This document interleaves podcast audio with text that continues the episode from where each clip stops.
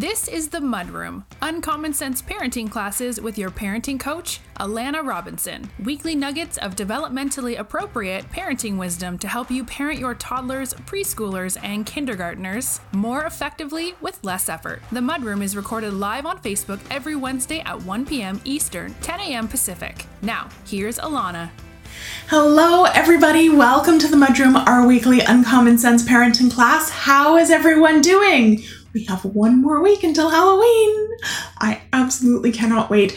My kids are putting the finishing touches on their costumes. They've both decided to wear costumes that we already had, which is a nice change of pace. My youngest is going to be Squirtle because he is heavy into Pokemon. And then my oldest has decided that he's going to use his Robin costume that he wore last year, as in Batman and Robin um, which I'm happy about because we put a lot of money and effort into making him that very specific costume. So I'm glad to see it get another year of use. Fall has officially set in, and those of you who have kids in school are likely preparing for your first progress report and teacher conferences. So today I wanted to talk about recognizing progress. This can be really difficult for parents in my experience, parents have a very black and white view of their children's behavior. They either met the expectations or they didn't. And what I've noticed is that this tendency to see behavior as either good or bad, with very little to no gray area in between, causes a lot of parents to abandon strategies that are actually working really well for them and their children, simply because they aren't recognizing the progress within that gray area. Before we get into it, however, allow me to introduce myself. My name is Alana Robinson, and I'm a parenting coach for parents of toddlers, preschoolers, and kindergartners. I help you understand why your children are misbehaving and how to fix it without stickers, counting to three, or losing your shit. I'm your host here on the Mudroom. I'm also the host of the Parenting Posse Facebook group, and I'm the creator of the Parentability program, where I help you raise well behaved kids who listen. If you're new here, welcome. Please make sure to like and subscribe so that you never miss another class. We drop a new episode every Wednesday at 1 p.m. Eastern on Facebook, and then shortly after, it makes its way to YouTube and the podcast. All right, so let's start with why recognizing your child's progress can be somewhat difficult. I often liken it to how you don't really notice the changes in your child's physical growth day to day. We're with them so frequently that it's not until we measure them or we weigh them or compare a photo of them now to a photo of six months ago that we notice, oh my, you've slimmed out.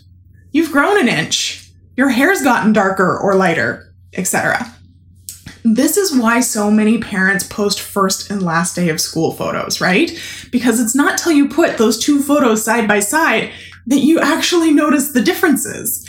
And the same is true of behavior gains. We're with them day in and day out. And if your child is hitting and you've been working on getting rid of hitting for a long time, it's very easy to not see that a month ago they were hitting four to five times a day, and now they're down to once a day because you're still dealing with the problem.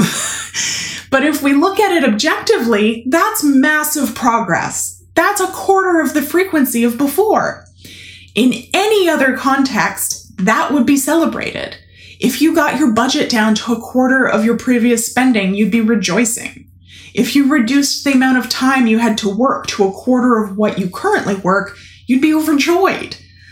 But when it comes to our children's behavior, we've got this really rigid idea that if we haven't completely eliminated the behavior, it's not working. At which point, you usually pivot into another strategy, which often eliminates your progress and royally confuses your child, making it even harder to get back to where you were.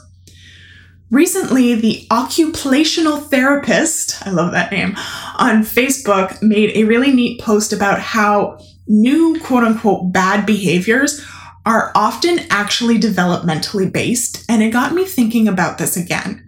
She pointed out that, for instance, blood curdling screaming when something happens that they don't like is actually a child realizing that vocalizations can be just as good a defense mechanism as actions are like hitting or pushing. And this exact scenario comes up frequently in parentability. Clients will often post that, okay, they aren't being aggressive anymore, but now they're yelling or whining or crying instead. And I have to point out that one, we need to stop and celebrate that they aren't physically attacking anyone anymore. You know that Kevin Hart sound that pops up on Instagram and TikTok frequently? The one where he's going, wait a minute, wait a minute. You're not going to speed past that like you didn't just say what you just said. That's what runs through my brain every single time a parent completely throws their achievement under the bus like that. Hold up. First, let's give some attention to not hitting anymore because that's a huge accomplishment. And for some reason, this seems to happen the most with the families whose kids were like hitting 20 to 30 times a day. And they're like, yeah, that's great, but there's this new thing. No, no, no, no, no. Celebrate that win because it is not easy to eliminate physical aggression. It serves a very specific and important purpose, and to reduce or eliminate it is a big fucking deal. But then, two, Yelling, whining, crying, those are all much lower level stress behaviors. Those are behaviors that aren't actually impacting anyone other than the child. And to go from behavior that puts others at risk to behavior that is really just escalating, emoting, is no small feat. And it's much more manageable. Just the other week, I had a client ask a question about her son clenching his fists and jaw and kind of hyperventilating through his teeth whenever he got upset. And she was like, It's extremely threatening and scary for me, let alone his siblings or his peers at school. And I just feel like nothing we've tried has worked and I'm about ready to give up. Now, before answering her, I remembered that we had talked earlier And so I went and took a wee scroll back in her post history and realized that a few months before, we'd been discussing him physically tackling his sibling to the ground, sitting on their torso, and punching them in the head. So before I answered her, I was like, is that still happening or has that resolved? And mom was like, oh yeah, he hasn't done that in a few months now. And to be fair, when he stopped and switched from that to his teeth breathing, fist clenching thing, he does this like maybe a few times a week, whereas tackling was happening multiple times a day.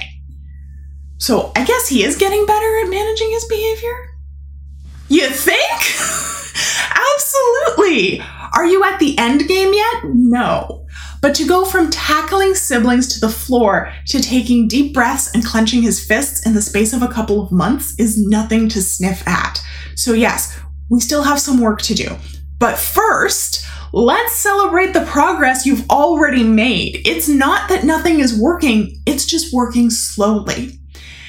And that should be expected. I know that parents want quick fixes because these issues are causing you emotional and often physical pain, and you want to end that as quickly as possible. But modifying behavior is literally rewiring a brain. Behaviors are expressions of inner experiences. It's how we communicate what we're feeling and experiencing to those around us. So, to change a behavior, you have to change the experience a child is having, which in turn changes how their brain processes that information.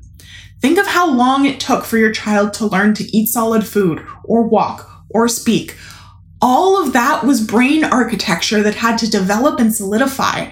And the same is true of other behaviors. Children develop these maladaptive behaviors because they solve an internal problem in the most straightforward way that they can figure out at that time. So it's only natural that when we try to modify those behaviors, it's going to take a while to take hold and actually see that progress. They have to relearn a new way to solve that problem. And for it to become their default habit versus the old reliable maladaptive behavior, it's going to take time, generally much more time than you expect it to. So, what do I suggest you do if you're working on a specific behavior and the progress is really slow and you're struggling to see that progress? I like to tick track.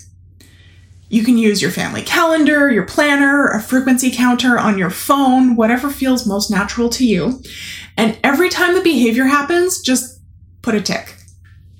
When I'm working with children, I'll often create a legend. So, you know, like blue is hitting, red is bolting, green is biting. So every time it happens, I can just put a tick in my planner or on my family calendar in that color. And at the end of every month, it's very easy to sit down and count them up or visually see the progress throughout the month.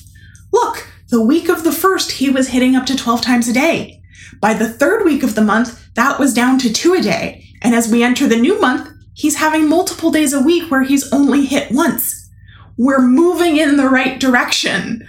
Or if there hasn't been any change over a period of a month, okay, we need to revisit this strategy and see what needs to be tweaked to start moving us towards our goal. Either way, having that frequency data is incredibly helpful and it's so easy to do. And if you're in that space where you've been addressing a behavior the same way for a while and you're not seeing a reduction and you don't know what to try next, that's when it's time to seek out some outside support that can look at it objectively and give you suggestions for what to try next. That's a big part of what we do in Parentability. Everyone in Parentability is working on the exact same things in completely different ways because every child and family is different. And by using this frequency data that I ask my clients to keep, we're able to see if we're making progress or not, and therefore whether it's just slow going or we need to tweak or troubleshoot something. Of course, if you're not ready to jump into parentability with two feet, come and join us in the Parenting Posse. We have a great group of mods and a community of over 10,000 parents ready to talk it through with you. The link for that is in the description. Have a great week, everyone, and I will see you next time for another Uncommon Sense parenting class. Bye! You've been listening to The Mudroom Uncommon Sense Parenting Classes with Alana Robinson. If you like what you just heard, remember to join us live every Wednesday afternoon at 1 p.m. Eastern, 10 a.m. Pacific on Facebook. And don't forget to rate, subscribe, share, and connect with us in the Parenting Posse Facebook group. This has been an Alana Robinson Family Services production.